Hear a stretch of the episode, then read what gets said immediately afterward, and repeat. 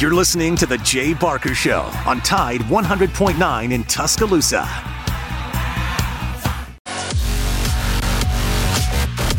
Indeed. The gang is all here on a Friday afternoon and a good looking one, too. Lars, Matt, Justin, and we've got great guests lined up for you today. Jalston Fowler, the former Alabama fullback and NFL player. Uh, we miscommunicated yesterday, but today I'm quite certain he will be on in just a few minutes. and also, pardon me, Stan White. He hadn't joined us in a while, but a former Auburn quarterback and member of the broadcast team. He retired this past season, but uh, he's going to join us and maybe he can uh, straighten things out at quarterback. It appeared that it was Lars. It appeared that it was going to be Payton Thorne. Then it, maybe Hugh Freeze had a little bit of a drawback, and then I hear this morning on um, Jocks' morning show that Payton's the guy. Where do you land on this? I have only heard one thing that it's uh, Payton Thorne, Okay. and uh, you know Hugh Freeze uh, addressed the the media and um, uh, basically confirmed that, and um, and he also he said something really interesting. Um, he said that. I believe Robbie Ashford, and this is the direct quote. I believe Robbie Ashford gives us an absolute better shot to win the game if he accepts this news because he might be the most freakish athlete I've ever had at quarterback. The interesting phrase there is if he accepts this news. Is it possible that uh, obviously Robbie Ashford's got to be disappointed, right? Uh, he was Auburn's main quarterback last season. We know what a dynamic uh, athlete he is. He ran for 700, 109 yards and seven touchdowns, but still, he only completed 49.2% of his pass attempts. And Hugh Freeze uh, did say yesterday that uh, Ashford is going to have a package of plays in the offense. And so, uh, in, in, as he should, but uh, that that that uh, again that phrase if he accepts this news just sort of caught my ear. And so maybe that is something just to uh, keep an eye on.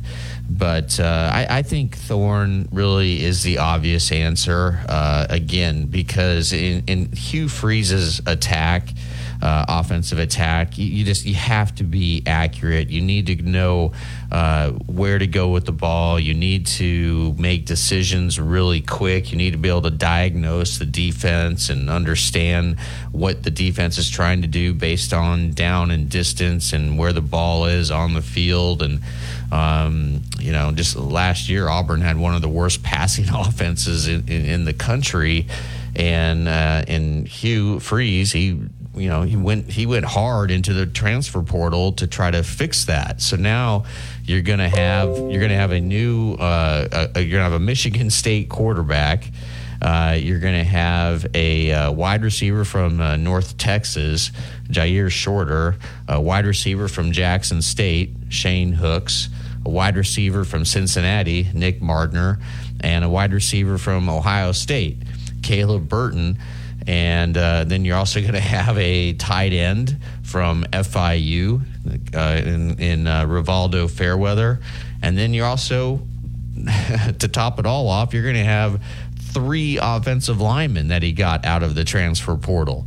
Right, so uh, Hugh Freeze really ha- has uh, tried to remake this offense, and uh, and we'll see how successful that is.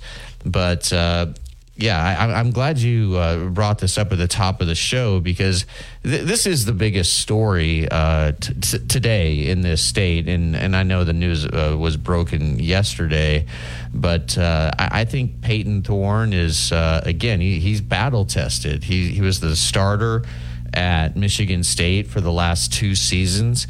Um, he uh, um, uh, he he's thrown for in 2001 or sorry 2021 he threw for 3200 yards 27 touchdowns 11 picks.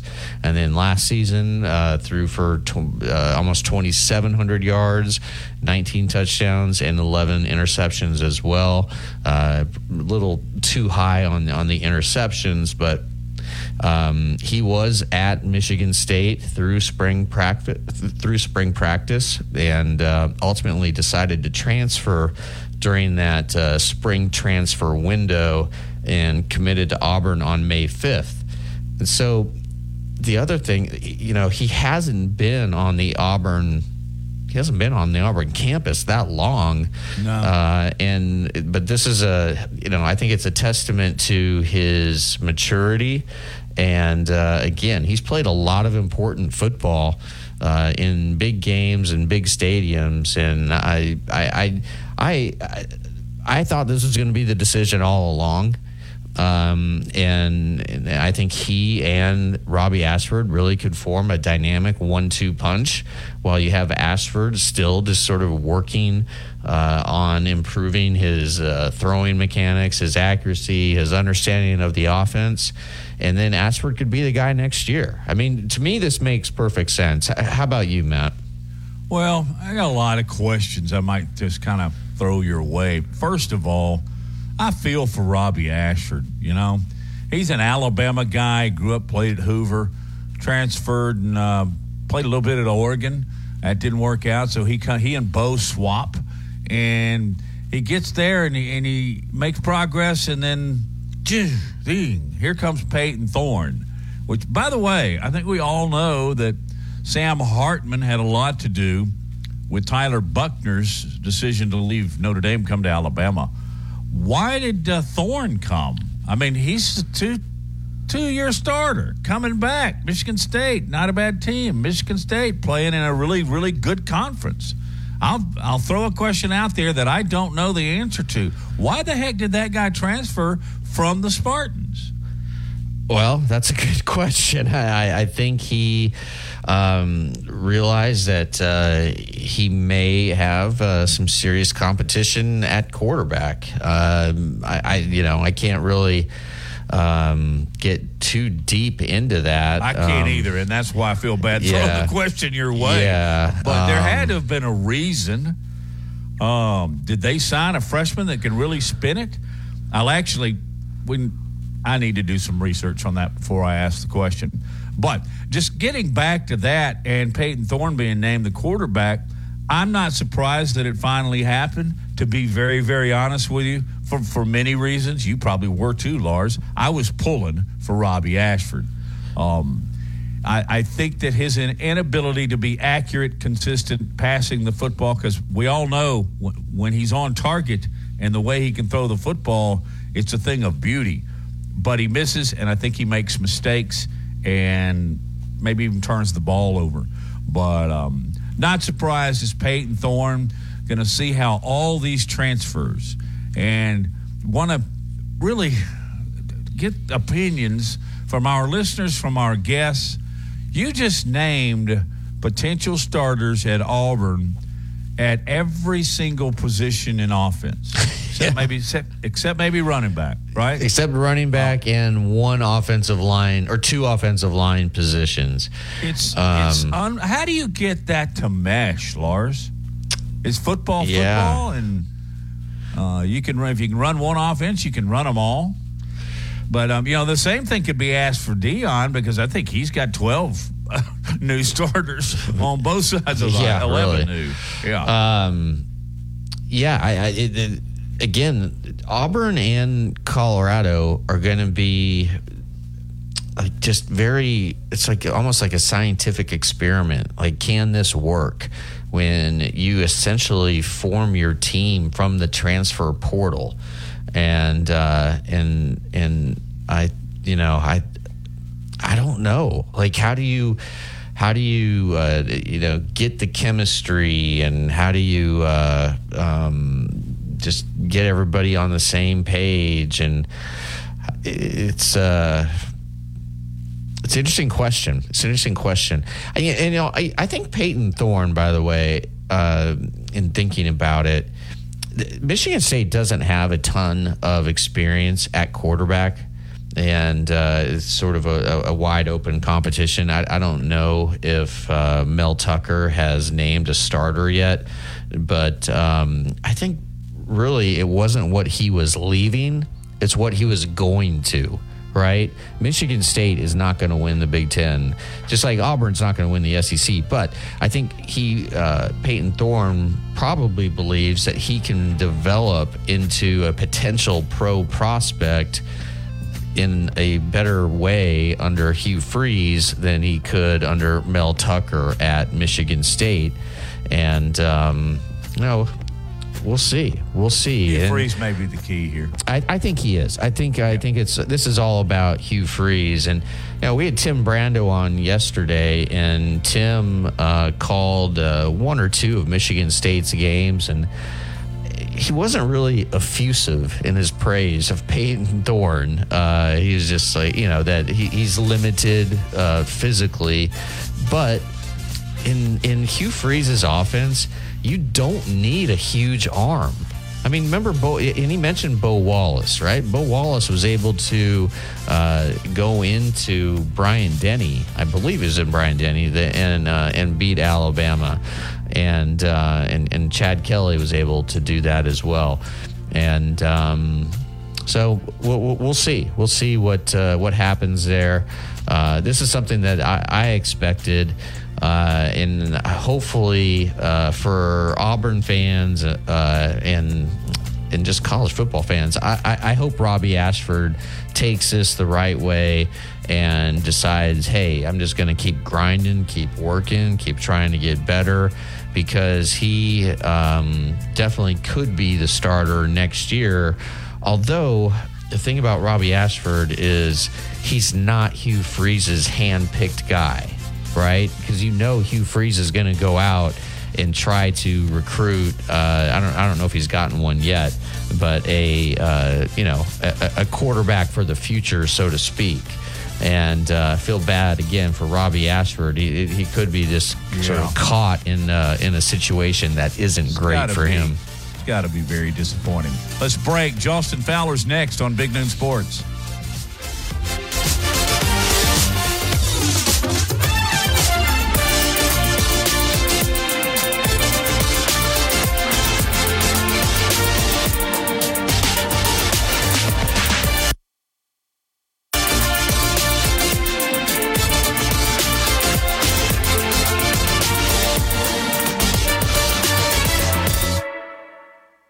Laura Lee Thompson is known as the Bama Broker. She's a Tuscaloosa native, an Alabama graduate, and the only realtor in town with Wall Street experience. A skilled negotiator, Laura Lee knows how to buy low and sell high.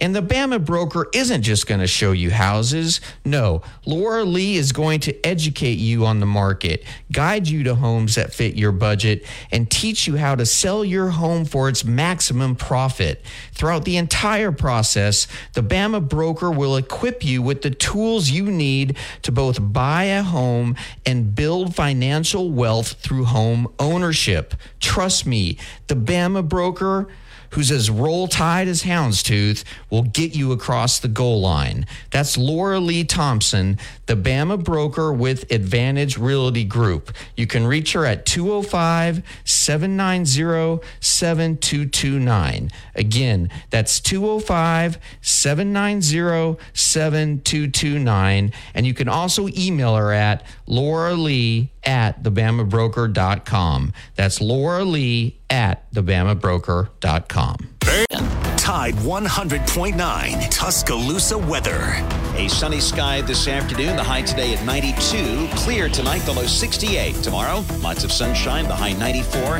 And the weather stays dry on Sunday. The sky partly to mostly sunny. The high Sunday at 95. I'm James Spann on the ABC 3340 Weather Center on Tide 100.9. It's 91 degrees in Tuscaloosa. The best sports talk in Alabama. This is Big Noon Sports.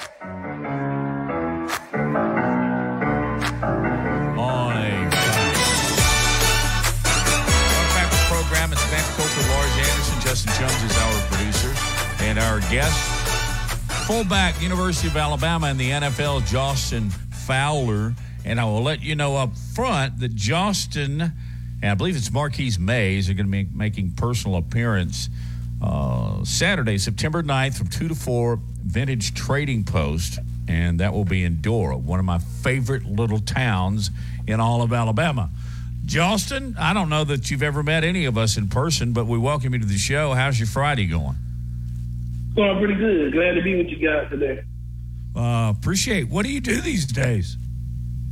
Yeah, I'm just working down on um, Mobile State Dock as a superintendent on the terminal side. So you went to the tide to the bay, so to speak. Yes, sir. Yes, sir. hey, tell us a little bit about this appearance you're going to be making.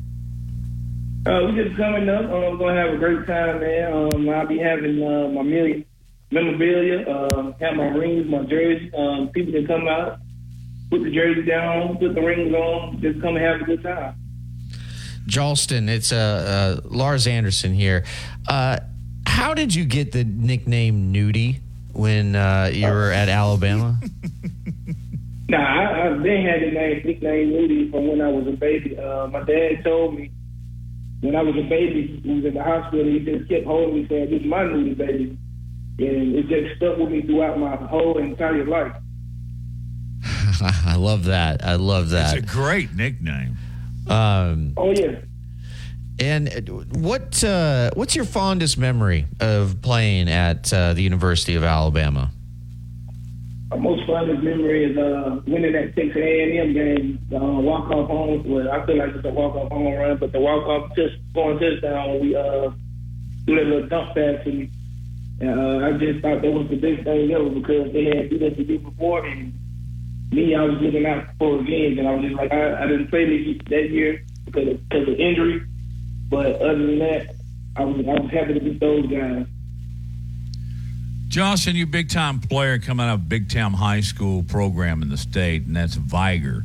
Um, why did you decide Alabama, and how much did Nick Saban play a role in that? Um, Coach Saban played a pretty significant role in it. He told me, uh, he recruited me. Actually, I was at uh, the All Star game practice, and I watched one of my guys play, and Coach Stevenson, which was my high school coach at the time, uh, called Coach, uh, Coach Saban called him, and he, he was, I guess he was asking about me, and I heard Coach Stevenson say he's standing right here next to me. And next thing I know, he Coach Stevenson had me on the phone, and like, uh, Coach Saban said he's going to offer you a scholarship, and once I get on the phone with Coach Saban, Coach Saban said, I don't want you talking to nobody. I don't want you going to be with nobody. We give you a scholarship. And um, when it came down to it, I had a lot of guys in my ear like Florida State, Tennessee. You want to come here and start, or you want to go to Alabama the bench because the backfield was loaded. You had Trent Richardson, Richardson Mark Ingram. You had uh, Eddie Lacy. Uh, but the main the main deciding factor was me and my mom. We sat down and I think Jimbo was trying to come down and talk with me. Like the day after, me and my mom sat down and I was like, Mom, what do you want me to do? Because my mom was like one of my best friends at the time, and I love my mom to death. And I feel like whatever she says is gold. And she did like, Jalston, Nudie, I want you to go to Alabama. And I said, yes, ma'am. That was it. That was the side effect. What was Coach Saban's uh, recruiting pitch to you? Because as you mentioned, you you were coming into a situation where the backfield was absolutely loaded with NFL talent, and uh, a lot of guys would shy away from that. But what was it that Nick Saban told you that really uh, convinced you that Alabama was the place for you?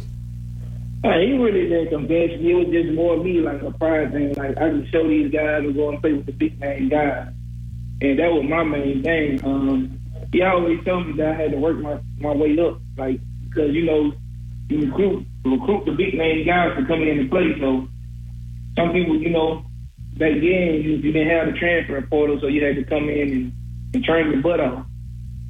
So I went in there and trained my butt off for three, four years, and it all it all fell in place for me. What are your thoughts on uh, Alabama's addition for this upcoming season? Uh, I think I think we'll be all right. I mean, I feel like once we get that quarterback situation situated, it we'll be we'll be all right. Um, I, I'm hearing good things about Milroe and Ty, Ty Simpson.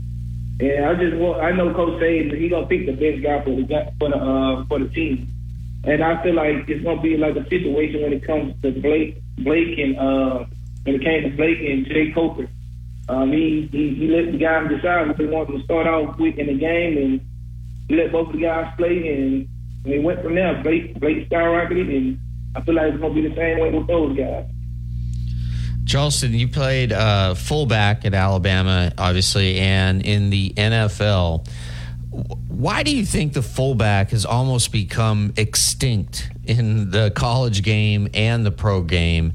Uh, and, uh, and and how are you able to uh, succeed at a position again where we're just not seeing that many players uh, or not many coaches even carry fullbacks on on NFL teams? Yeah, um, a lot of guys we're being replaced with like tight ends, like the guy who can line up any any and everywhere. Like you can put them on a line of scrimmage, you can put them in the backfield, you can just spread them out. And as a fullback, if you're able to do those things, you're you more likely to be have a spot on the team. But why would I want you to just block for me? And that's the only thing you can do. You're not just going to give me a tight end and he can do everything that we ask you to do. And I think that's why the fullback position is dying out. And that's why I kind of feel like I was so valuable at Alabama because you could spread me out. You could put me at fullback. Um, you could put me on the line of scrimmage and block, learn the combo block, and stuff like that. So I feel like if a fullback can become more versatile and be more like a, a H-back, tight end type guy, you'll be more valuable to the team.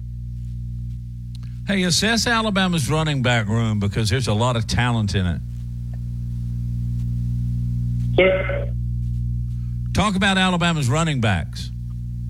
Oh man, um, I can't. I'm good with names, but I like two. Uh, I think it's McClellan. Yeah, Jase. I think it's gonna be. I think it's gonna be pretty good for us. Um, I like number five too. I think his physicality can help us a lot. And, um, in short yardage short, short yardage situation, and I definitely like that freshman. He, he, he reminds me a lot of Trent.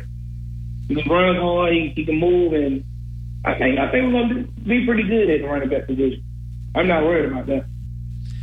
You know, I, I do remember before the uh, 2014 season, and uh, Nick Saban was talking about you, and and uh, he was saying how you you've matured and you've progressed from being a, a, young guy that came in with a lot of ability, and now uh, you, you, you again you've matured and into a fine young man. You had graduated. You have big big goals for yourself. You do things the right way. And and then at, at, the end of all this, Nick Saban said, and this, is what really caught my ear. He said, "That's what makes me believe the process works. It's it's guys like you, Jalston. So, what was it like? Was there anything in particular when you were at Alabama that uh, just helped you along? Was it just uh, again sort of abiding by Nick Saban's core principles, which, uh, as we all know, is is called the process? Yeah, sure. It, it was that, and I didn't want to embarrass my family, so I try to. Thing with me, I try to live the right way and do the right thing. And Coach Saban always preached do the right thing when nobody's watching. So I try to live by that motto and like I said, I wanted um, my parents to be proud of me. I wanted my family to be proud of me. I was like one of the first guys in my family to go to college, so I didn't want to put a, a bad name out there and put the target on my back saying this guy is bad, bad for business, and he you don't need to be around us and stuff like that. So I just wanted to make my family happy and do things the right way. Jalston Fowler is our guest here on Big Noon Sports.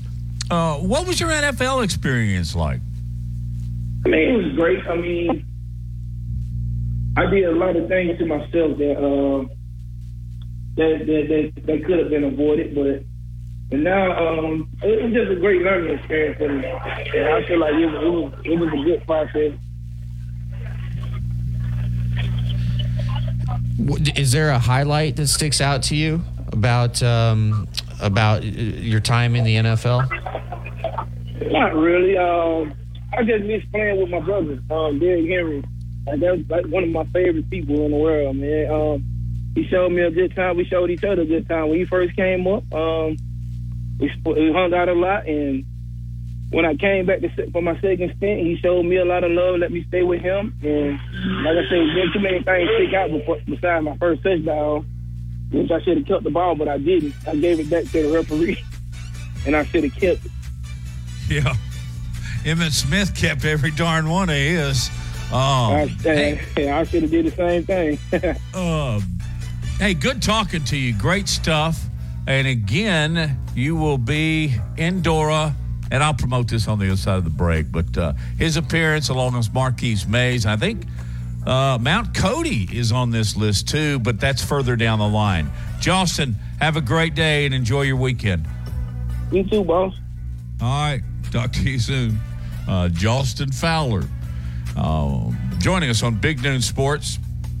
Uh, when we get back, Lars, I think Missouri has done the exact opposite of what I thought might help with NIL. We'll talk about that on the other side of the break on Big Noon Sports.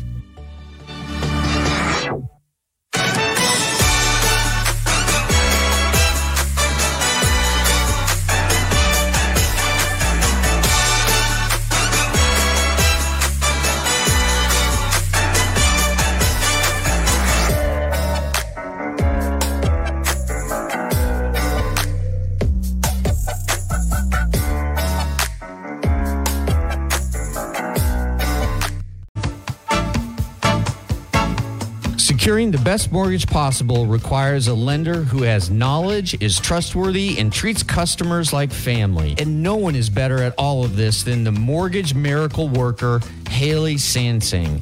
Based right here in Tuscaloosa, Haley Sansing has spent decades working in the mortgage industry.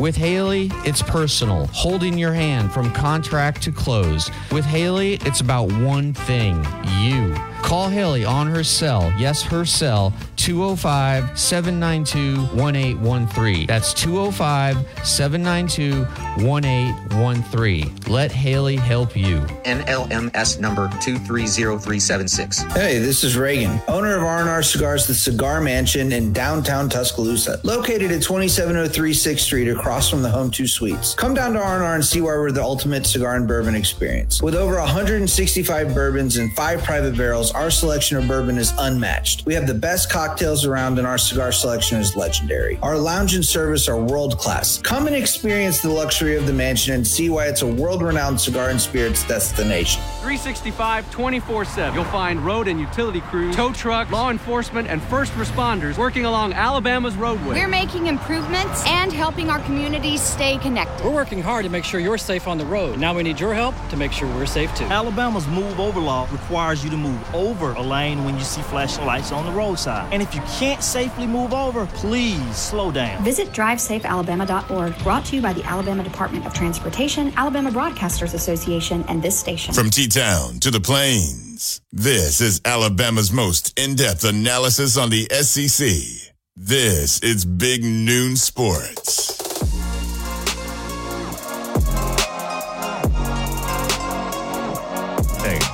To Jalston Fowler. He will be in Dora on September the 9th, and this will give you plenty of time to get to the stadium, catch the kickoff.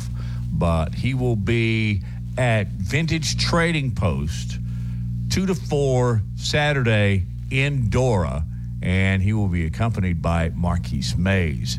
And Mount Cody is going to be in Birmingham uh, about a month later. So we'll help you folks get to know those venues and times.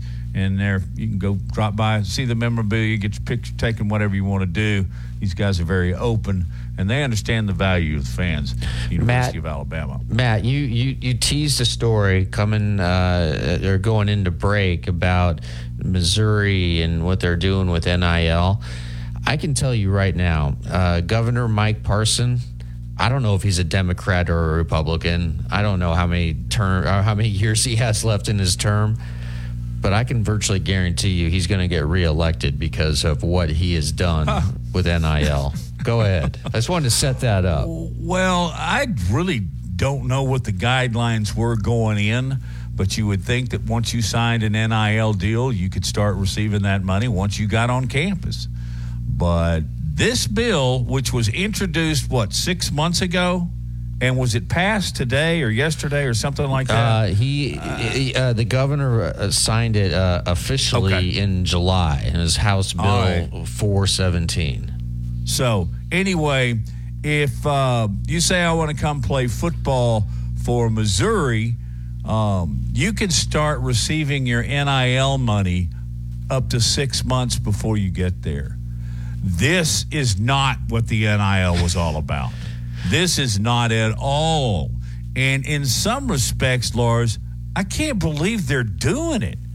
I, I guess they're doing it because they're not going to have the monies to compete on the levels of the Alabama and, and the USC's of the world. But this is just wrong. so you can Well- play, you can pay a quarterback hundred thousand dollars to go to his prom. I think, as I understand this bill, uh, okay, it does uh, two things. One, it allows coaches and and uh, and school officials at Missouri colleges and universities to be more actively engaged with NIL negotiations. But here's what is the uh, sort of crown jewel, if you are uh, Governor Parsons of Missouri, of the bill is it it, it allows if, if you're a high school recruit, if you're a high school football player or just a, an elite high school athlete in Missouri, now if you decide to sign with an in-state college. You, and that's the key here. You have to sign with an in state college. If you stay within the show me state, Missouri, you can begin earning compensation, NIL compensation, while you're in high school. So, like, it is, it, it is, I, I agree with you. Like, uh, I, I'm not, I, I don't think this is good at all for the game, but I have to credit Missouri for their, their ingenuity here. And there are all now several states are rushing in, several state Right. legislatures are like, hey, wait a minute. And so, all across the footprint of the Southeastern Conference, um, you, they're trying to catch up to Missouri. I know that Arkansas and Texas have similar NIL laws, but um, you know this is a, a big reason why I think that uh, Missouri. We remember we talked about this uh, a little while ago that uh, they signed a, a five-star uh, Williams Nirwani. Uh, Yeah, uh, their second biggest sign in, in, in football history. Yes, yeah. Um, and so uh, I don't know. I, like it, this this is why we need what we're always saying is, is guardrails and we need uh, uniformity uh, and uh, again but the easiest way to do it or the most logical way would be to have some sort of federal legislation However, we know how Washington works, and there's just no way that that's going to happen in a timely fashion. So then, how does this actually play out? Uh, I don't know, but uh, look, it's just going to become one state after the next trying to make uh, you know their rules even looser than everyone else right? Because uh, because this is all about the money. They're, kids are not go- elite high school players for the most part. I think Julian Sayin is different and we've talked about that. But for the most part elite high school players are going where the most money is. Wouldn't you? yes. Absolutely. I mean if it But came you know down? If it came down Texas is going to jump in on this, and it's going to just get crazy. I would think uh, I don't know if Kay Ivey's awake, maybe uh, she she'll jump into it as well. And the thing about it is, and you made a perfect point a minute ago, is from what I've read, and that's you know my understanding of the law from state to federal. About the only thing that could stop this, unless Missouri just decided not to do it anymore, is federal legislation. And I don't see that coming around for another two or three years. So, or two at least. So, factor that in. Um, all there'll be 50 other states that will have adopted this format. And then they'll have to undo it all. And then how do you do that? And grandfather in. What about the kids you've already committed to pay? Keep paying them after the federal law in, is in place. Um, it's a mess, and this is not helping at all. No, no. And uh, you, know that really smart people all across the country are uh, looking at this and they're trying to figure out okay, what is the next step? What what can we do to one up what Missouri has just done? And um, I, I, I think that you know the reason that it is uh, kept to in-state players, right? So if you're again, if you are an in-state player, a high school player, if you're in the if you go to high school in Missouri and you are recruited and you accept a scholarship with uh, one of the colleges in Missouri, most notably the University of Missouri, let's be honest here, um, you can start collecting NIL money when you are in college. And not only that, Missouri's coaches can help you get the deals. so yeah, um, that's and, big. and, and, and I don't, and the reason I think it has to stay in state is because it's a it's a state law. You can't necessarily cross state. Ba- you know, you can't say, hey, anybody uh, who comes to one of our colleges can get NIL money if you live in Louisiana or California, because that that's just not how obviously how state laws work. Um, so. Uh, yeah, so uh, Governor Mike Parson, I, I, I think he uh, just uh, secured reelection. And uh, all, he's, all he'll have to do is point to the number of five star recruits that Missouri, out of nowhere, is suddenly getting. And, um, I, you know, I don't even know if it's Mike Parson, the governor of Missouri, who, who dreamed up this bill, but he's the one who signed it. And you know what, Matt? Guess who's taking credit for the bill? Governor Mike Parson. Uh, he and he and Eli Drinkwitz, man, they they were just partying it up. I think it was at the state capitol, and uh, um, yeah, and uh, actually he was partying up with uh, the Missouri basketball coach Dennis Gates, and uh, they were you know at the at the ceremonial signing of the bill. Wow. And so. Um, but obviously this has not been lost on any other state official. But uh, I don't but, know, but, uh, I, but don't you have to give them some credit for their innovation? As, as Uh, much yeah. as, as much as we don't like it, It's one of those things that you go, I don't like it, but I wish I'd thought of. it." exactly. You Well, know? yeah, yeah, well But- put. And I have, I have a great question concerning this.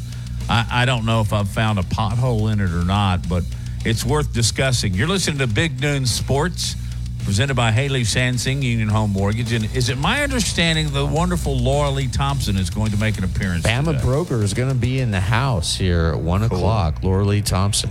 Yep. And um, Stan White will follow. Big Noon Sports. Be right back.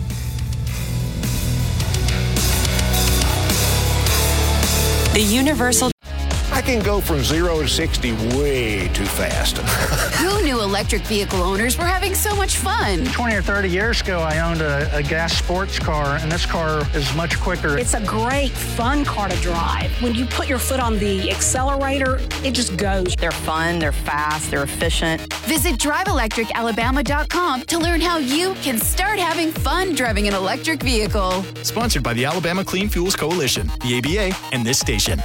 Are you receiving unemployment? Your benefits could be at risk. Here's how you can protect yourself and your benefits. Never respond to mail notifying you of a false claim in your name. Never answer a text message asking you to verify your account. And only respond to official Alabama Department of Labor's social media pages. Report fraud at labor.alabama.gov slash fraud. Brought to you by the Alabama Department of Labor, ABA, and the station. The Alabama Department of Labor is an equal opportunity employer program. Auxiliary aids and services available upon request to individuals with disabilities. Dial 711 for TTY accessibility. Tide 100.9 Tuscaloosa weather.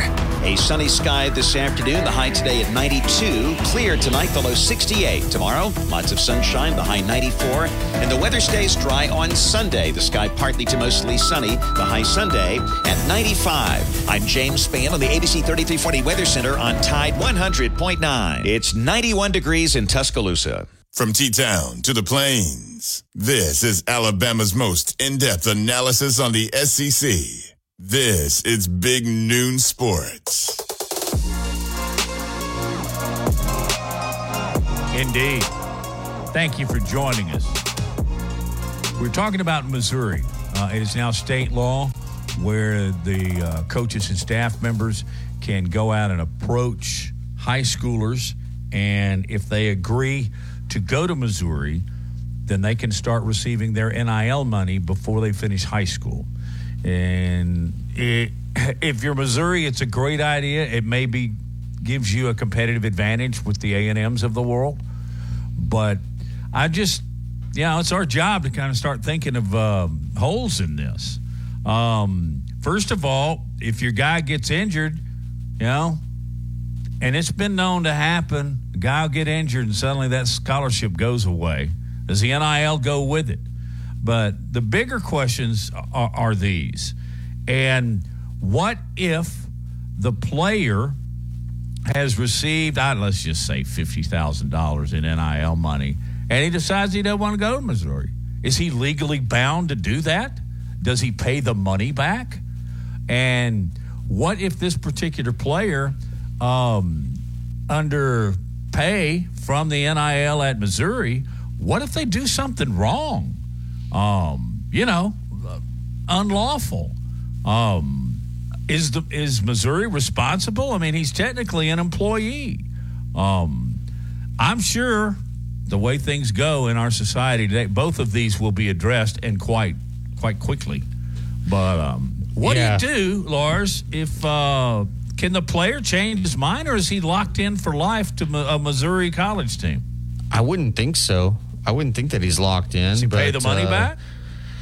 Well, remember Quinn Ewers went to Ohio State for one year and got a million dollars to do that, and then got uh, the heck out of Dodge and transferred to Texas, where he's now the starting quarterback and probably making more than a million. I don't know what his NIL money is, but um, I, I don't know. I don't know. Um, all that is uh, sort of it's got to be in the, the, the fine print of the of the bill that was passed in uh, in in Missouri, and um, but Matt, let- let's just it's a mess. This whole thing's a mess. And it's And, and, as, and as much as uh, we applaud uh, Governor Parsons of Missouri, or Governor Parson of Missouri, for um, the ingenuity, or whoever crafted this bill, whoever came up with the idea, um, it is all it's going to do is force the hand of other schools, especially in the SEC. And um, you know, think about there there is not a ton of high school elite talent in Missouri. There's some, right? But but not a ton. Think about if uh, I, I know Texas has something similar, but not quite as uh, strong.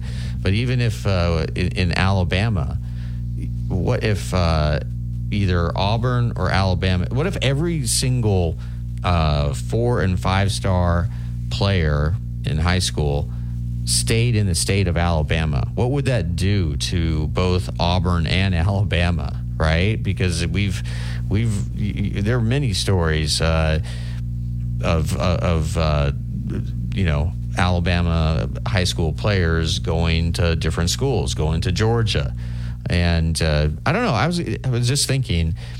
Do you know uh, an Alabama high school player off the top of your head, like a famous one who ended up leaving the state and going to another school out of state and having tremendous success? Well, yeah, there a couple have gone to Nebraska. Um, yeah, well, but that was success That at the college hasn't worked level. out so well. Um, you know that that's a great question and one I, I think I should. Condredge Holloway. I can't Yeah. think of But- a specific name, but I know LSU has stolen some Alabama guy or Jameis Winston, right? Yeah, Jameis Winston. There you There you go. go. Good job. Uh, yeah, what if Jameis Winston could have got like a million dollars? Well, he actually might have gotten a million dollars to go to Florida State, but um, that was a That's joke. That, that was a joke. That was a joke. So was that. um, And now is recruiting come to the point, and maybe it has been, and I've just not been very observant. Does the coach just come in and say, "What's the number? What's the highest number? I'll top it."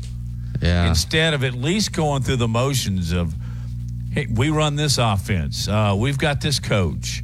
Uh, would you come look at our campus? By the way, um, we've got a great med school." Um, or is it like I just said, Lars? D- does the the mother and the dad and the player just sit there at the dinner table and they say, "Well, Florida offered me ninety-five. Uh, okay, we'll offer you hundred. Is that just the way recruiting is going to be from now on? It's possible. Yeah. Um, you know, everybody's got an uncle, right, who can do um, sort of uh, uh, hold almost like an auction in uh, in And in do the in- finances, in back yeah. rooms and and see who is willing to to pony up the most money, especially if you get coaches and and staff involved, right? Um, and because they're the ones that really can figure out, hey, this is how much we can pay you, and that's what this bill, uh, this law in Missouri, which has recently been signed again by Governor Mike Parson, it allows the coaches to have a much more active role in soliciting NIL money for um, for not just the players on their roster currently, but also players who are in high school, and uh, as long as they are in a high school in Missouri, and um, yeah, Missouri, I think just closed the borders on. on no, nobody's going into Missouri anymore to get uh, five star players, as uh, Williams Nawarzi. I am so bad with uh, pronouncing names, but Well, it's it's, it's an N it's W A N E R I. Uh, Nawarni. Um, yeah, he's again. What did we say? The first five star since uh, Dorial Green Beckham. Yeah, DGB, my guy, um, who I, I, as I mentioned yesterday or the day before, that uh, wrote a long, long story on on Dorial when uh, uh, he was just coming out of Missouri and going into the NFL, and it didn't work out for him in the NFL, but. Um, yeah, he was a former five star, and uh, and this is uh, uh, this, this kid is the the second five star since, or the first five star since then. Um, yeah, I mean it's this is a big story, and and and and again, it just increases the uh, sense of urgency. I think to have uniform guidelines, and the uniform guidelines are not going to be coming from Washington D.C. Like I, I've said this so many times that, uh, and this is not breaking news. Um, the Congress is a reactive body, not a proactive body. Like something really, you know, dramatic has to happen, and then Congress typically responds.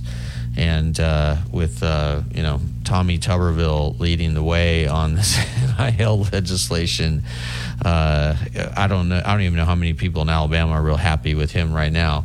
But um, I, I don't know, Matt. This is uh, Let's bring Justin Jones in for just a second because I just got a text from him. Uh, Justin, give us an update on the U.S. Amateur Golf Tournament. Yeah, it's coming down to the wire here. Um, Nick Dunlap is they're tied through 16 holes. Uh, he he got off to a Dunlap that has got off to a slow start. Um, gave two holes up on his competitor. Is this in the uh, is this the quarterfinal? This is the quarterfinal. So, you know, he, if he can get through this, he's got one more match in his way before getting to the finals. Uh, uh, interesting fact too: if if Nick Dunlap can do it and get through to the end, and you know, possibly win the U.S. Amateur, the only other player to have won the U.S. Junior Am and the U.S. Amateur is Tiger Woods. He would join Wow. air he uh, if he can. Yeah, I, I, I think uh, uh, Nick Dunlap, and, and again, we had uh, Cannon Claycomb on yesterday, who is, um, you know, uh, this past season, he had been Alabama's sort of number one golfer. and and he was just uh, going on and on and on about how good this kid is. And um, and and Matt, uh, I saw that on his Twitter feed. Uh, he he said something to the effect of, "I love to be hate or I love to be the villain." Like I want to be the villain. Like so he, he's a he's a cutthroat competitor, you know. And and when you're playing match, okay, you're you're uh, you're a big golfer like I am, and uh, Justin. Have you ever gone just one on one in a serious situation, and and it's almost more mental than physical? Oh yeah, it's be. definitely more mental. It's definitely more mental. I think um, I I can remember playing in high school. I I might have lost the round already. I remember we had a very nice high school down the road from us. We had a we had a golfer who was committed to the Florida Gators, Yeah. and I was the number one guy on my team, but I was not committed to a D1 school, and I I lost the, the, that round before I even stepped on the course because I knew I was playing him. So yeah, definitely. Did you get any offers to play at like D two schools? I I didn't really pursue it. I started playing very late. Um, I started playing my sophomore year of high school, and I worked my butt off to. You got to be n- the top golfer at your school, and you didn't start till you're a sophomore. Yeah. Holy cow! That Must be a pretty natural. yeah, huh? you got you had some game, man. I just I hit the driving range a lot. That's really what it was. You must have hit it a I'm, hole. all, I'm already teaching my eight year old. Like he's out there grinding. I saw the video you posted on Twitter. A Did you while see his back. swing? You might have something on your hands there, Lars. I, I- I had uh, several people who uh, who cover golf and, and, and play golf for a living comment on Lincoln's swing, and it's uh, you know there's a few little things to iron out, but man, he's just he has got it, and and also at least right now, and I'm not going to push him. Well, I'll push him a little bit, but um, he just he, he's obsessed with golf. He wants to play every single day. And that's what it takes, man. I mean, if you want to be good at golf, the only way, like any sport, you just gotta uh, really want it and and be willing to practice. And and the thing is, Lincoln and I will go out and. Uh, he doesn't even. Sometimes he doesn't even want to play. He's like, "Let's just practice." And Wow. we'll, we'll spend. Don't hear uh, that much. No, and we'll spend hour and a half just hitting out of the sand. I mean, God, he's Well- already he's already better out of the sand than I am. Well, hey, good stuff. Good first hour. Is Laura Lee there yet? Laura Lee's here. All right, Laura Lee. We'll talk to you on the other side of this break. And when we get out in halftime, you're listening to Big Noon Sports.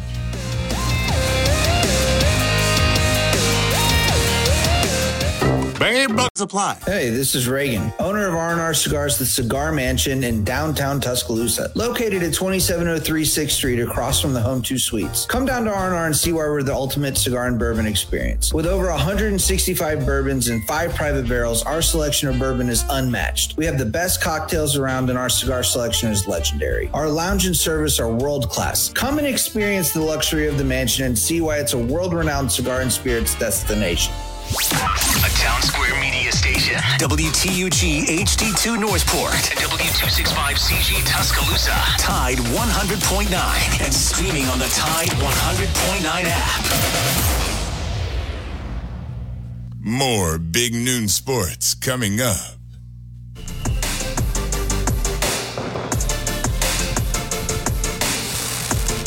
In fact, it's coming up now. Matt Coulter, Lars Anderson. Our producer is Justin Jones. A lot of topics to talk about, but uh, a special one right now with one of our largest sponsors, Laura Lee. Laura Lee, it's Matt. How are you? I'm sorry I'm not in the studio today. Well, I'm sorry I don't get to see your smiling face. If I'd have known all of this, because uh, there's several things I needed to do in Tuscaloosa, I would have been there. But uh, that's my bad on my end. Uh, so good. Have you been okay? Roll Tide. Roll Tide. We're ready. I'm ready to go to the scrimmage tomorrow. Are you heading over there? Yes. Did you go You're to the, the- first scrimmage? No. No. What did Why you? do you what get did to you go and we don't? Yeah. How, how do you get access to that? Red Elephant Club. Crimson Tide Foundation. so, well, Can you, because can you your be our massive- reporter and uh, Yeah, come Monday on the we show need on Monday report. and tell us exactly what you saw? Uh, yeah, we're not allowed to do that. Do you do you like have to sign your life away saying that you won't do that, or is it just a honor thing? It's an honor thing. So, But you, But a lot of people don't really honor that. well, I mean, we can talk about it uh, a little bit, but there's no video, there's no texting, there's no, you know, tweeting or Xing or whatever you call it now. Yeah, I know. I don't even know either. No pictures, nothing like that, no recordings. What if you secretly try to record something? And, oh, no, uh, I can't do no, that. No, not you, but I'm just saying. I, I know you wouldn't. But if if uh, someone who was there did, would they be uh, escorted out and never allowed to come back? That's correct. Have you seen Probably that take happen? Your season tickets too. Well, They're no. not going to mess with that. Well, Really? I don't You know about us. that. Uh, but if you're in Red Elephant Club and we see you doing that, you're out. So it's just not. The coach says no, so no, you don't do it. And how many people typically attend these? Well, they're like I said, Crimson Tide Foundation. They have theirs, and um, Nick's Kids, and uh, A Club, and of course uh, Red Elephant Club. From not just us, all the Red Elephant clubs are invited in. So it's a small um, number as opposed to the number of seats. so. Um, you know, it's it's always fun. It's our kickoff event for Red Elephant Club um, every year, and so we just I'm excited to go. I'm excited to see some football. Yeah. Wait, wait, all um, right, I have yeah, ask go- one go ahead, more Matt. question here. This is a great dive, and I appreciate Laura Lee. I know we talk, we came on to talk about your business, and we'll do that. But where do you sit? We're in the uh, north uh, zone. That's what I thought. Food Yeah. and beverage and all that kind of stuff, Yes. and Yes. because uh, sitting outside Saturday afternoon, well, Well, not I mean, not going to be a whole lot different a, a week from then. Exactly. So, yes, I'll sit outside uh, in the sun. You just get prepared. See, when in the uh, regular games, I sit in uh, Champions Plaza, and so I'm covered. So, at least I don't have to sit in the sun for uh, the games. But uh, yeah, I'll sit out there and sweat. Who do you think is going to be Alabama's starting quarterback? Milroe, I think it's going to you know start. What? I've been I've been Ty Simpson for a long time, but now I'm I'm leaning toward Milroe. Yeah, I mean that guy's a stud. Yeah. And um, we're going to be running the ball. I think that uh, with his, I mean, he's just so athletic that I think he's going to get the nod. Um, that doesn't mean that he gets. I think they're going to play probably all three for uh, the first game. Yeah. Get him some game experience. So, all right, what is going on in the real estate market right now? I know that uh, interest rates uh, just are at I think seven point Through the seven point oh nine, uh, highest in what twenty some years. Yes. Uh, so, is that had a little bit of an impact on your? It's uh, a big impact. yeah. Uh, it's a big impact because when you're looking at uh, some of the buyers, especially on the lower end of the spectrum, they're just priced out of the market. And the housing prices are still, we've got low supply, so it's the same old story. Um, but with interest rates continuing to creep up, then that puts them out of the market. Uh, and it looks like it's not going to be as temporary as originally thought by all the talking heads. It looks like these rates are going to stick around. Can you get access to uh, houses that are about ready to come on to the market before, say, it, they show up on Zillow? Does that make sense? Yes. but we don't talk about the Z word. Oh, okay. oh, I'm going Let's not give that them any press. oh, I'm sorry. I'm sorry. You Um, know, I, I always say the A in Zillow is for accuracy. That's funny too. the Z word and all right. Well, uh, w- Lars and I are writing all this stuff. Yes. Yeah. Okay. Um, but you you would have access, like if uh, say. Well, first of all, MLS feeds into uh, those that you see online. So uh, the easiest place to do it, of course, I have my website at thebamabroker.com, and you can come onto my website and be there and not be harassed by 20 different agents that uh, Zillow or Realtor.com is going to sell your information to when you want to learn about a property. Uh, ha- having said that, it depends on how often they update. So, the local or like on my website is going, going to update a lot more quickly. It's going to be in real time.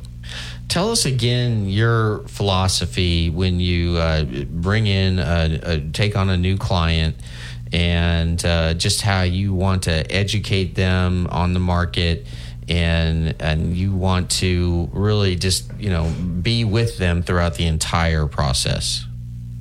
Well, of course, the very first step when you come in and do a buyer's consultation with me, we're going to talk about the market. We're going to be educated on on the paperwork and everything that's involved in the home buying process. And if you don't have a lender, I'm going to get you with a lender right away um, because that does determine your price range. And if we don't know what your price range is, how can we find you a house? It makes absolutely no sense to, even though you're looking at, oh, I pay $1,500 in rent so I can afford this amount in a mortgage payment. Well, that's wonderful, but that's not how it works. So we have to get you with a lender to find out what your uh, range actually is and then search in that range. And in today's market with the, the rising rates, if you're not locked in, we have to leave some room at the top for those rates to go up because right now, the market, we, like I said, we're not expecting it to come down as quickly as we originally thought. And the Fed may raise the rates again, and that's indirect to the mortgage, uh, you know, because it's loosely based on the 10 year uh, treasury, which has been wild this week. Nobody wants to give quotes out this week. You know, it's going to settle down. Um, but when you look at rates a year ago, we're at 5%, and right now we're over 7%. Um, that's tough for buyers out there and sellers for that matter. Um, you know, the sellers want to uh, stay where they are until rates come down a little bit, which they will. So cash is king. Laura Leigh Thompson, the Bama broker from Advantage Realty Group, is our guest here on Big Noon Sports. I read this morning where the University of Alabama's enrollment will be its largest in the school's history this fall. That doesn't surprise me. But, and this wasn't common when, when I was around uh, at Alabama, where parents would buy condos. Uh, and you know they got two or three kids coming in at the same time. It's, it's an investment. It, it's a great idea. Can can you give greater insight on how buying as opposed to uh, renting that Racky Tack two and a half bedroom house that I had over there on 13th? Um, th- there's a way to go now, and also purchase for your future. Well, buying condos or even a little house, it depends. It doesn't have to be close to campus, but um, the condos, all you have to do is walk around and look at how many condos we have. I mean, they are everywhere, and that's because they're very popular. They're good investments for uh, the parents who have not just one child, but two or three that are going to be coming through. Uh, it even works for for one because when you have, um, I mean, our rents are high. We're a college town. So rent is high. And having, uh, buying that condo where you have an asset that you can turn around and sell, uh, it's a very, very good idea. We do have uh, quite a few um, condos on the market, townhouses, lots of different price ranges. So it looks better now than it did in May when there was practically no condos. So that's good.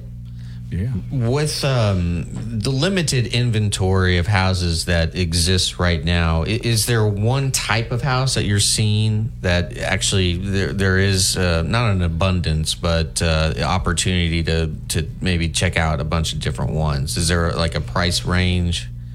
Not really. I mean, we have houses here in all different price ranges. Um, there are a few in each of the price ranges. We are seeing houses days on the market a little bit longer, but you're still looking at an average of about 18 days on the market. So uh, you have to think about a year ago, uh, houses were flying off in hours, days. Jeez. You know, And were people having to go over asking price?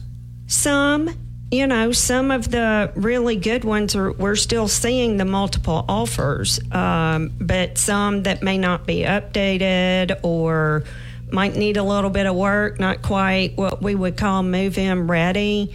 Might sit a little bit longer, but I've seen some, I've showed some really nice houses that have been on the market a while, and it's just it really is coming down to those interest rates. What about? Um, I always ask you about this because I'm kind of interested. Uh, lake houses. Is it a good time to buy a lake house? Generally speaking, at the end of summer, is that when you're going to find the best value? No, Okay, Not at well, all. So goes. There goes I my know. theory. I know about those lake houses. So, really, uh, especially here, uh, and it depends on the lake houses. Uh, the prices vary. If you're on a slough, it's going to be a little bit lower than wide open. And once again, it comes down to what type of house and how much money you have. I mean, they, there are plenty of million dollar houses on the market uh, on the lake. However, when you get down to a certain price range, there are very few. And if you think you're going to buy something for like four hundred thousand, um, find it for me. you know what? I, I that I've been looking around at Smith Lake. I used to have a place at Smith, sold it, and uh, and now want to go back.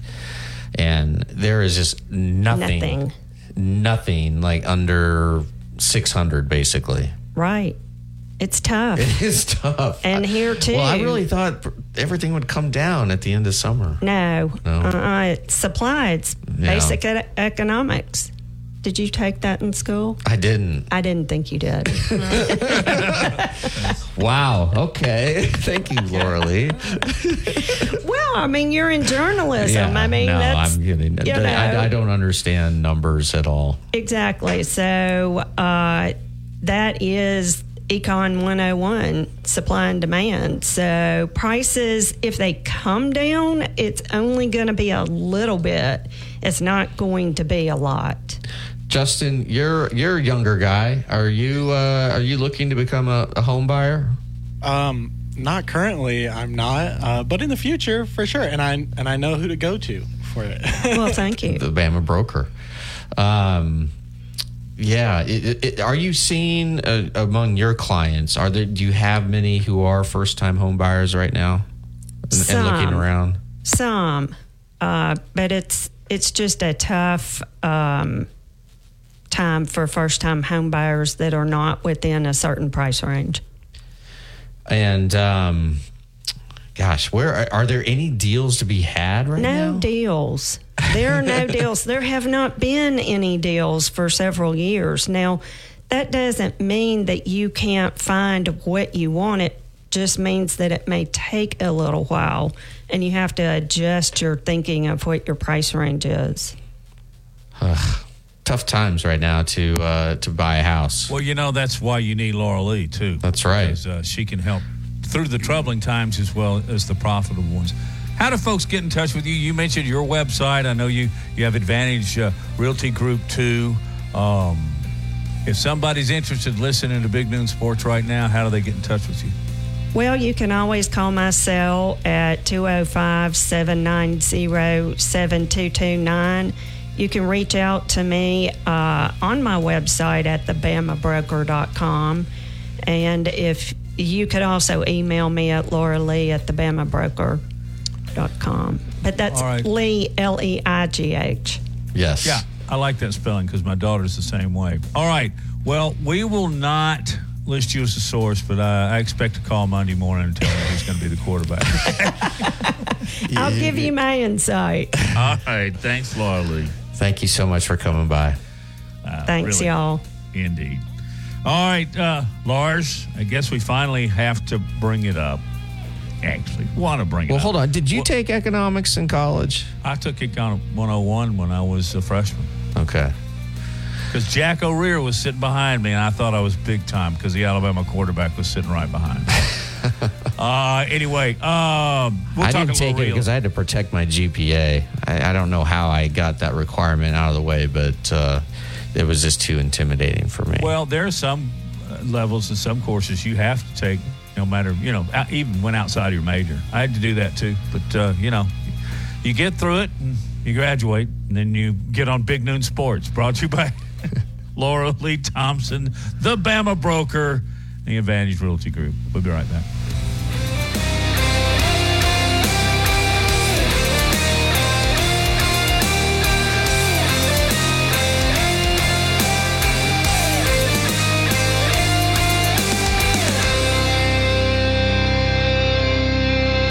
Leigh Thompson is known as the Bama Broker. She's a Tuscaloosa native, an Alabama graduate, and the only realtor in town with Wall Street experience. A skilled negotiator, Laura Leigh knows how to buy low and sell high.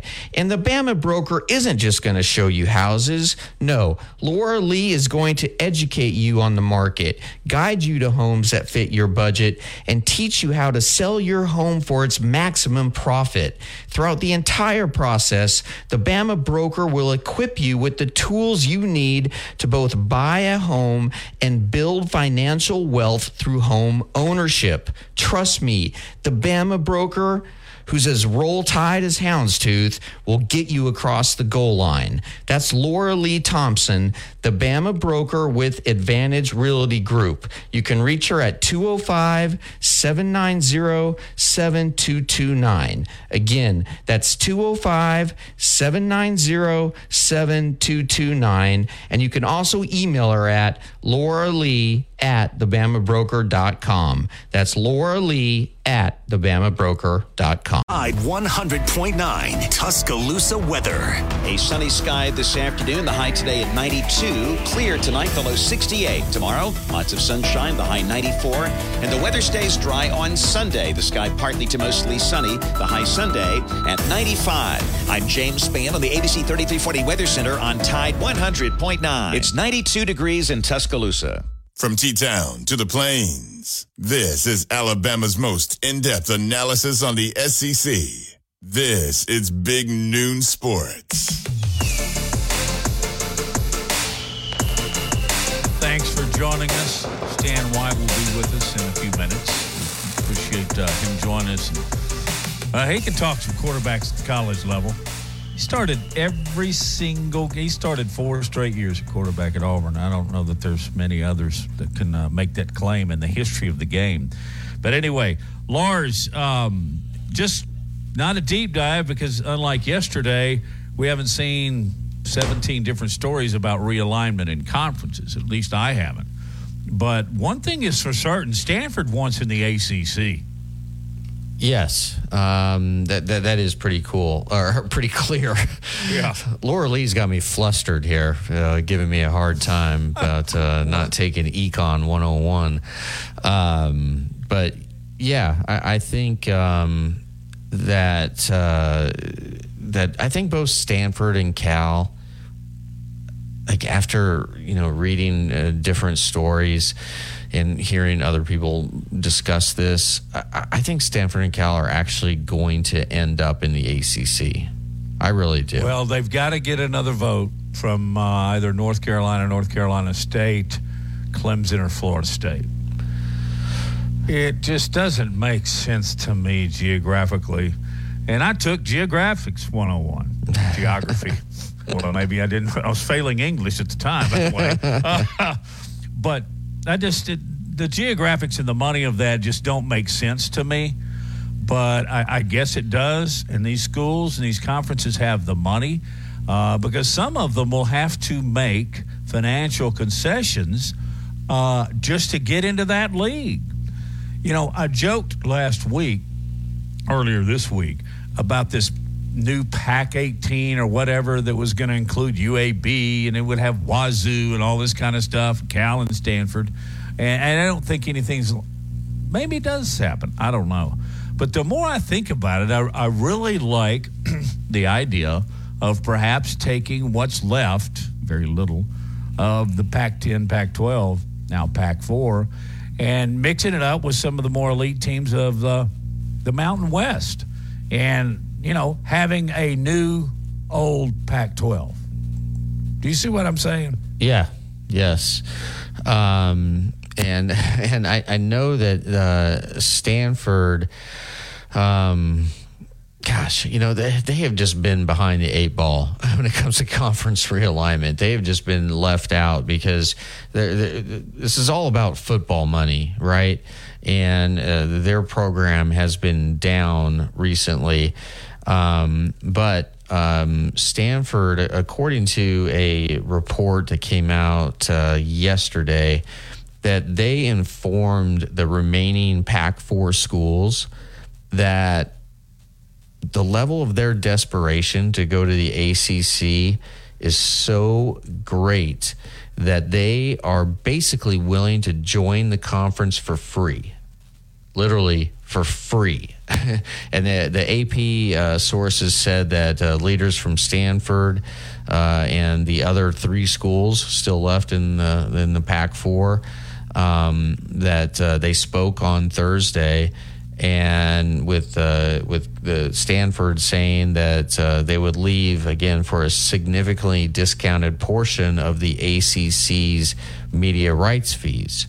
Now, would that be enough to get a team or to get uh, a a, uh, a school like Florida State to switch their mind, right? Because Stanford just needs one more vote, and they're essentially in and uh, and I think and I think Cal would come with them. Um, maybe the bigger question is though, is that good for the ACC? Right? Because if it's just Stanford and Cal,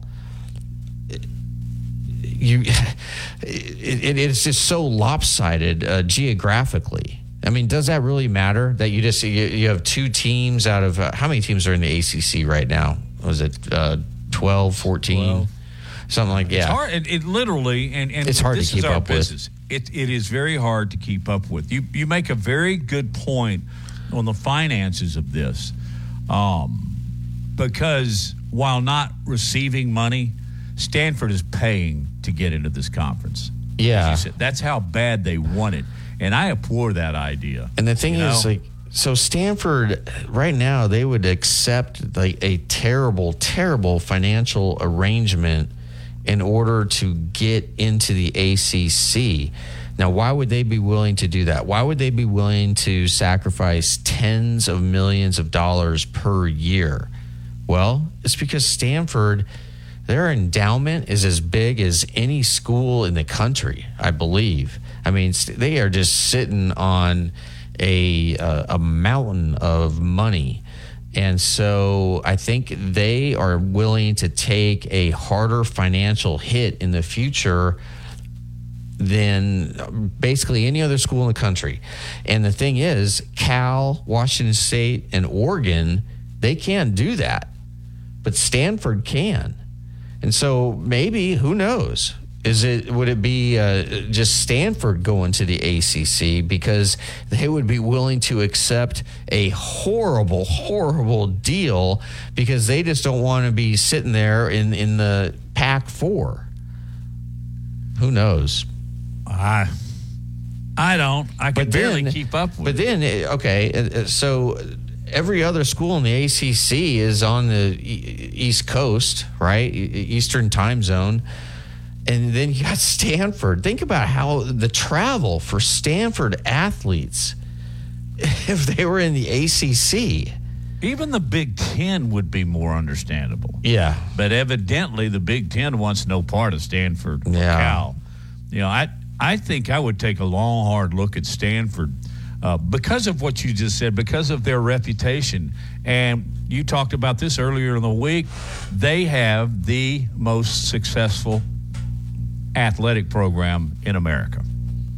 Yes, yeah. Uh, They win They- the they- national award every year, even when their team is finishing eighth in the league. in yeah. The problem is that uh, they're the reason that we can say that be, is because of their success in non-revenue generating sports. Right. Yes, Stanford produces more Olympic athletes than any other school in the country because of their swim teams and their uh, volleyball and you know you can go on and on and on down the list but uh, their football team just doesn't generate the money and so would stanford really be willing to do this? I mean the, the, the associated press who you and i both trust i mean the ap rarely gets stuff wrong. Rarely rarely rarely gets stuff wrong.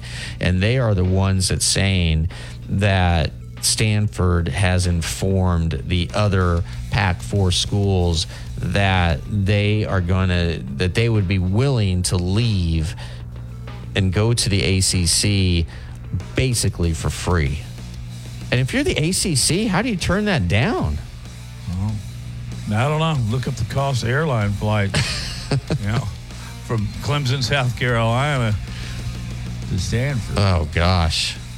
Well, I guess you got to go. Everything goes through Atlanta.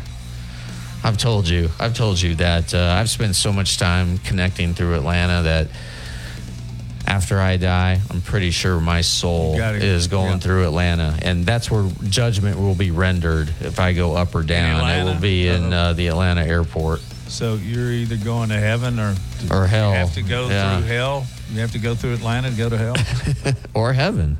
Oh, No, probably hell. Either, either way. Uh, speaking of the Atlanta airport, I got a uh, got an interesting story about waiting there for hours because of an SEC football fan. Hold on, Justin. You were going to add something about Atlanta Airport. I was just gonna say you- you're making a. It sounds like a very good blues song. You know, It's going through Atlanta. How- Ever how- hell. yeah, we're country music. If I like country, but maybe I could write a poem about it. There you go, John Keith. We'll be back with more Big Noon Sports presented by Haley Sansing, Union Home Mortgage.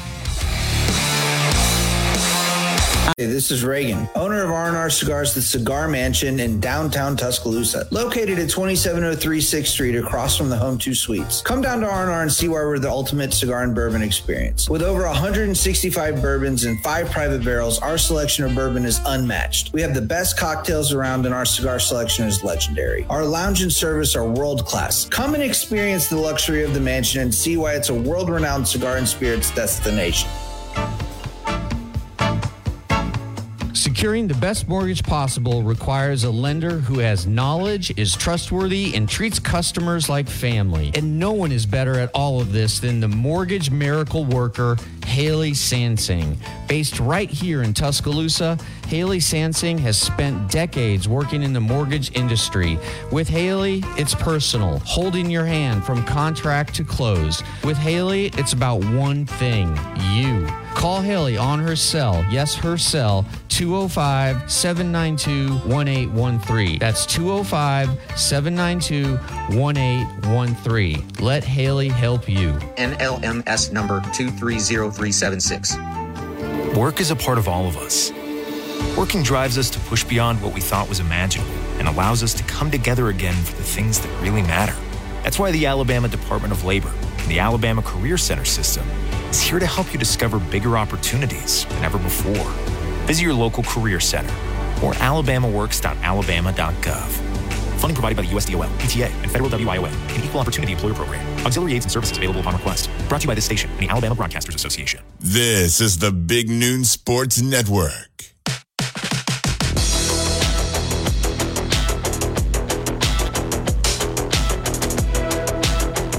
Back on a Friday with Big Noon Sports. Matt, Justin, Lars. Stan White be with us in a few minutes. I teased the story, and now I feel compelled to deliver it. I will keep it in a uh, capsule. But um, right after 9 11, we were flying to Houston to do a UAB Houston basketball game when they were in the same conference, and man, it was just outstanding. But we had to fly through Atlanta. Why else, you know? And we left, I don't know, Birmingham around 2. You get to Atlanta in about 28 minutes. Uh, we get there, and all of a sudden, this all, all this commotion. Uh, the next thing we knew, we everybody in the airport had to go outside and stand on the top of these parking decks and under the decks and everywhere. And we thought that, wow, this is crazy. But uh, we ended up staying in the Atlanta airport 14 hours while security combed everything and took every single precaution necessary, all because. Oh, I hope I'm getting the teams right here. I'm pretty sure since it was Atlanta. A Georgia fan was going to see the Georgia Ole Miss game in Oxford. He had forgotten his video cam and he didn't have much time, so he like he went up the down escalator causing a huge ruckus. And then he tried to fly back to get in line to catch his flight. And he had like forgotten he'd forgot his kid for goodness sakes or left his kid at the gate. But anyway he disrupted everything and it was right after 9-11 so uh, we got to houston at 4.30 the next morning. Wow I don't know that that's very interesting, but yeah, I have some, talked uh, about Atlanta. some news here, guys, coming from the U.S. Amateur up in Colorado. Uh, Nick Dunlap was tied through 18, goes to the first playoff hole, and birdies to move on to the next round in the U.S. Wow, pressure. He delivers. We're going to hear a lot about Nick Dunlap here at Alabama, and uh, and when we were speaking to uh, um, uh, uh, Cannon. Cannon Claycomb yesterday, um, he said, "Hey, we're we're gunning for the national championship." And I mean this this this golf team is going to be fun to watch at Alabama. I mean, uh, because I think at minimum they have two PGA players on the team in in Cannon and Nick, and uh, this is a wow. So now he's on to the semifinals, and do we know who he's going to play in the semis? Sorry, I'm. I, Matt and I have this thing where we uh, try not to ask questions that we don't even Well, know the answers to to. know. uh, well, this that that would be hard to know given where you are right now, where I am, what we're doing a live show, and it just happened. So, So the other um, the other two players that are in the quarterfinals are also going to extra holes, and that hasn't been decided just yet. Ah. okay. man, that's some high pressure golf for twenty Yeah. year guys. But uh, Gosh, have you birdie found the that- first hole in in uh, match play? Gosh, that is. what did he start? What was his position on the So- grid? Oh, he was like he was the, he was the last one, right? Yeah, so like Cannon explained to us yesterday, they they play just stroke play, and then it's seeded by the rankings on stroke play. And Nick Dunlap was 41 in stroke play. He was playing. Well, he so he started off against Gordon Sargent, who Who's was with number, one, player, right? Yeah.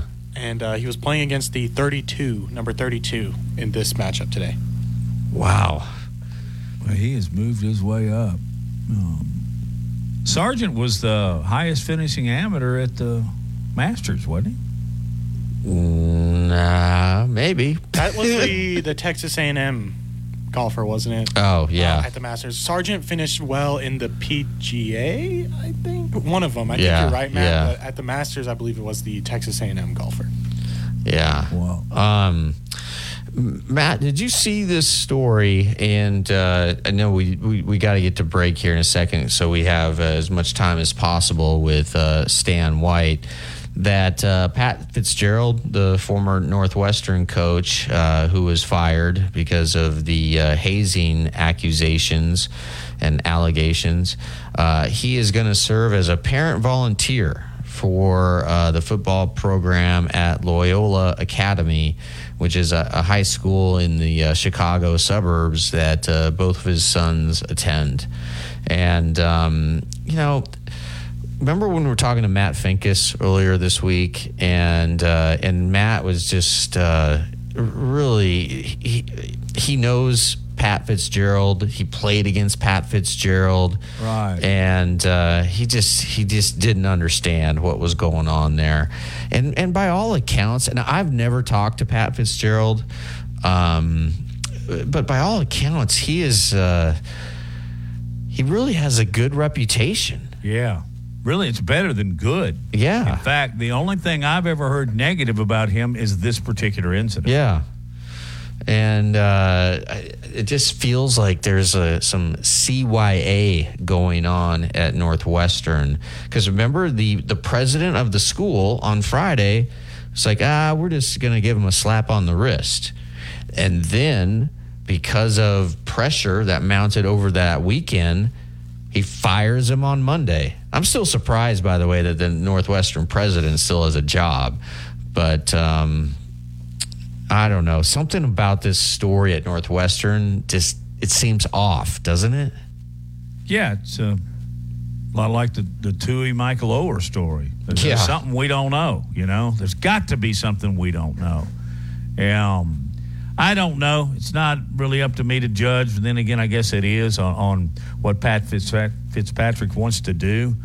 But um, I think I would just stay down. I don't know Yeah. if I would go get visible, and Yeah. even if it's your sons, and even if it's a voluntary thing, um, you got lawsuits hanging all, all over you and all over Northwestern. It might be best to just go sit by the lake. I agree.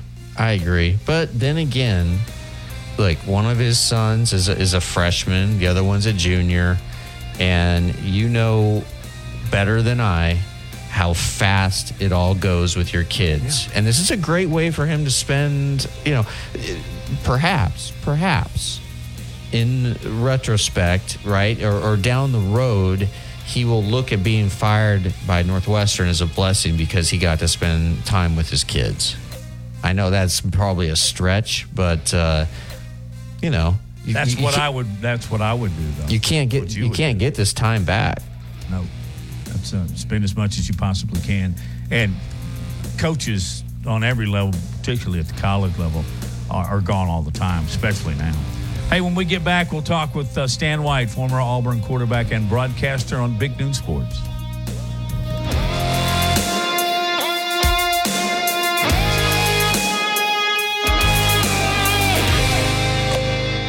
Under the biggest keg today. Hey, this is Reagan, owner of R&R Cigars, the Cigar Mansion in downtown Tuscaloosa, located at 2703 6th Street across from the Home 2 Suites. Come down to R&R and see why we're the ultimate cigar and bourbon experience. With over 165 bourbons and five private barrels, our selection of bourbon is unmatched. We have the best cocktails around and our cigar selection is legendary. Our lounge and service are world class. Come and experience the luxury of the mansion and see why it's a world-renowned cigar and spirits destination.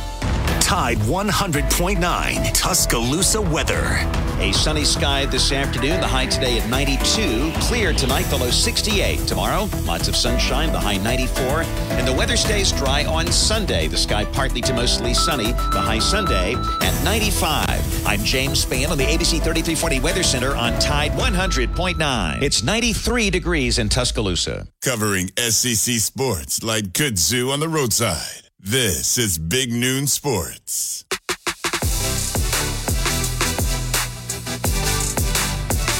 on a Friday afternoon, and the, heat's back up. It was nice for a couple of days. We got down in the 80s. Headed back to the 90s with the humidity and all that. Uh, we talk about it, but there's not a thing we can do about it. You live in Alabama, that's what you expect. Uh, join us on Big Noon Sports is former Auburn quarterback and broadcaster Stan White. Stan, how you doing? Do you play golf when it gets this hot? You know, uh, I I played golf for the first time. Uh, true story. About two weeks ago, um, a guy um, I, I helped coach up with John Carroll, and the head coach uh, had a birthday, and we went and played golf um, for the. And it was the first time I played golf since August of 2019. Uh, believe it or not, and I love golf. I do. Uh, I just, pretty good at it. know, I've it's never, with you. I, I never. Well, you know, I, I I'm used to be better than I am, but I, but I, you know, was always uh, decent because I played more. But but I. Um, but I didn't play bad. Actually, I think I need to take about four years off and just play every four years. But um, but yeah, I, I don't. I don't. I don't play as much golf anymore. It just takes too much time. If they would, if they would narrow it down to a twelve hole round total, then I'd be fine with it. But it's hard to go five hours or so when you take in consideration warming up a little bit, and especially in this heat, man. I, I just it's hard to do it. So what did you end up shooting? Uh, 83, 84, something like that. Oh, there you go. Um, and so not not I played I played better than I figured I would because I literally haven't picked up a club in four years. So uh, last time I played was with Ronnie Brown and Jason Campbell and the Auburn Network crew uh, down at one of my favorite courses down uh, down in Sylacauga, Farm Links, and uh, played played pretty decent that day. But but I just didn't pick up the clubs again throughout COVID, and and so I guess I guess I'll go play. It's birthday of a of a colleague, and we'll go do that. So. uh so yeah, I enjoyed it, but I, I'm not ready to play any other time soon with this heat, man. I tell you, it's uh, it's tough. Stan, before we get into uh, what's going on at Auburn and, and uh, Payton Thorne being named the starting quarterback, um, since we have you, uh, I, I, don't know if we've talked about this before, but um, wh- why did you decide to step aside from uh, being the uh, the uh, color analyst for Auburn radio? Well, I appreciate the question, and and it, it's really pretty simple. Uh, it was time to make up for some family time. Uh, you know, I've got, you know, you guys know in this business uh, for 22 straight years. I want to say someone told me 280 some odd, 281, 282 some odd Saturdays in the fall. You know, I was, you know, talking talking to a group of people I I, I didn't know on the radio for about uh, for about seven or eight hours in a given Saturday, and and what I was, you know, what I was starting to realize that I have now a sophomore in high school. I've got an eighth grader and I've got a fifth grade daughter that, you know, they had never been to a football game with me. They had never experienced a fall Saturday with their dad. And, and I, you know, talked to my wife a little bit and, you know, and we just discussed it. And I said, you know, I think it's, um, I think it's time. I just need to, you know, while, while the kids are still young enough to want to hang out with their old man, then I, I think I need to, to do this. So it was um, no pressure by them whatsoever. They they assumed I was just going to keep doing it for as long as I could, but I just I, I needed to do this. Uh, I just wanted to to be able to have some memories with them and not look back. You know, when my kids are in college and after that, go, man, you know, we, we never went to a game and experienced tailgating with you, Dad, and and so that's that's the reason. Simple. I, I love doing it. Still have the fire to do it, and love my broadcast partner and crew. I mean, you know, Andy Burcham and you know Brad Law and, and Paul Ellen, who's now back from from um, you know back on the air pre pre uh, pregame, and, and of course Ronnie Brown, and, and just throughout the years, I've been so blessed. So I just figured it was time. 22 years, and and uh, I'm looking forward. Don't ask me about a depth chart. I can't tell you who's there too deep. but uh, it was just, yeah, it was about that time though. Uh, what a noble reason. Um, by the way, uh, Jason Campbell is going to take your slot, another former Auburn quarterback, and I think it was just announced today that Will Herring is going to do sidelines. So, uh, while not Stan White, I, I think you will be. Uh, everybody will be very, very satisfied with what they've done. Okay, uh, it, we see that Payton Thorne is going to be the starter. Have you seen much of him? And just talk a little bit about uh, Hugh Freeze and his influence on quarterback. Well, I, uh, to answer your first question, I've not seen him in person. I've seen video, seen some past film. Um, you know, and, and, and it's the guy's been through a lot of games. He's got a lot of experience. And I think that probably is the overriding factor. You know, in bringing in an, an, a veteran like that, uh, you know, because it's hard. You can't teach experience. I mean, you just can't. You just got to go live it. And, and so he brings that to the game. And, and, and he's played some big time, you know, college ball. You, depending on where you live, you know, Big Ten country, they'll say they're the tough, the toughest conference. Of course, we know that is different down in this neck of the woods. That, that the SEC is there. Um, so I think that will help them. And and uh, but you know, I think they've got some options. You know, with maybe some packages with with Ashford and and I tell you, the Geriner kid. I mean, he he always impressed me when he was there. But as far as Hugh Freeze goes, I mean, he's got a track record of being able to to, to put quarterbacks in good positions. And really, some names, uh, I, I don't want to go down all the names he's, he's tutored, but you look at some guys that's kind of come out of nowhere that, that have been top SEC quarterbacks once they were done with their eligibility at, at an Ole Miss. Uh, and, and he did the same thing, of course, with Malik Willis at, at, at uh, Liberty. So, um, you know, his offensive game planning is very difficult. Um, I think you could you could ask Coach Saban about that. I mean, you know, Hugh Freeze, uh, probably minus Gus uh, has had um, what little success that other coaches have had against Saban, he's had some of the, the better success. And so um, I, think his innovative offensive philosophies are, are really good. And, and so that's, you know, and, and these days when you, you know, transfer portal and all that, I mean, you're not waiting three or four or five years to build a build a squad. I mean, you can do it in three or four or five months, so to speak, and, and get that chemistry, and, and hopefully you can get some wins under your belt. Stan, what would you consider a successful season to be for Auburn? Oh wow! You know, it's hard to put a W and L um, category of a, of a successful season because you know what you want to see is just progress and and you know them going out and and and continuing to mature and and get used to this coaching staff and what they want. Um, you know, you clearly have your big games, and you got you know Alabama and Georgia uh, in your friendly confines this year, and, and, and, and at least it's not back to back as in uh, previous years. Um, so you know, but clearly, uh, you, you know, A and M, uh, Alabama, you know, of course, LSU's top ten ranked, top, maybe top five in a lot of polls. So you know, it's still a heck of a schedule you got to go through. Um, I, you know, I don't like putting a win loss. So okay, seven, eight, ten, nine win, whatever is successful. I just want to see them go out and compete get better each week, uh, and you know let the let the record fall where it is. You know, um, clearly I think they have a chance to to have a winning record, if not better. Uh, and and I don't want to undershoot it. I mean, if they you know, ball bounces their way a few times, uh, you know they got a chance to, to, to compete with a with a with a what do they sign forty new players? I guess. Um, yeah. It's just difficult to tell. I mean, it's just difficult. Uh, you know, I mean, yeah, I don't want to go out there and, and say, hey, look, uh, seven wins would be a great thing. And well, maybe nine wins. You know, maybe that may be a great thing. I mean, I, I just don't know. So um, just go out and play each one and, and go out and compete and, and uh, see, see where it falls. It looks like, if if my math is even close to being correct, that uh, Auburn's starting offense and starting defense might be composed half of transfer portal players. That's a that's a story in its own right. I don't want to ask that. I'm just setting up to ask Stan White in his playing days at Auburn. Did you have transfers? I know you had JUCO, but did you have transfers from one four-year school to uh, another that you remember that uh, you know were significant in their contribution? You know, it was very rare. Um, we would have, we would clearly sign some JUCO players, uh, guys that may have spent one year at a prep college or whatever, prep school.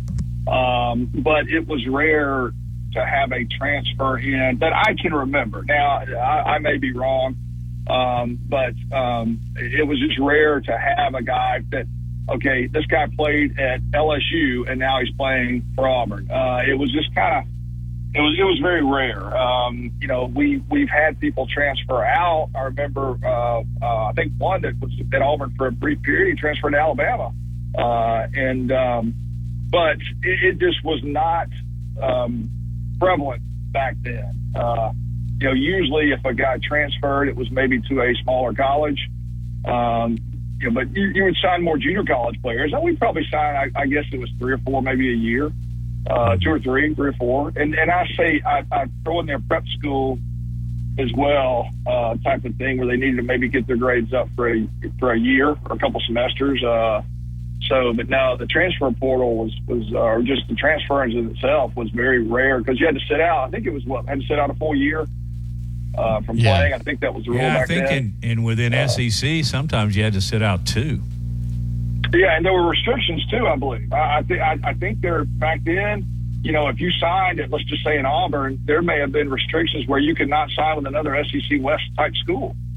Um, So it eliminated several several schools. Uh, it clearly is in the favor of the player now, which in a lot of ways that's a positive. Um, but you still, I believe, you still need to look at some restrictions on multiple transferring, and I think they're trying to get there or getting to that. Um, where you know I think you have an open window now, and and um, because you, you nowadays more than ever you have to recruit your your own roster. Stay with. you. Stan, we've talked a lot this week about uh, Toomer's Corner for a variety of reasons, uh, mainly because uh, sort of open for business again to be rolled. Do you have a favorite memory of Toomer's Corner of uh, you know just a, a- an experience that you enjoyed with uh, whether it be fans or, or when you were a player and other students?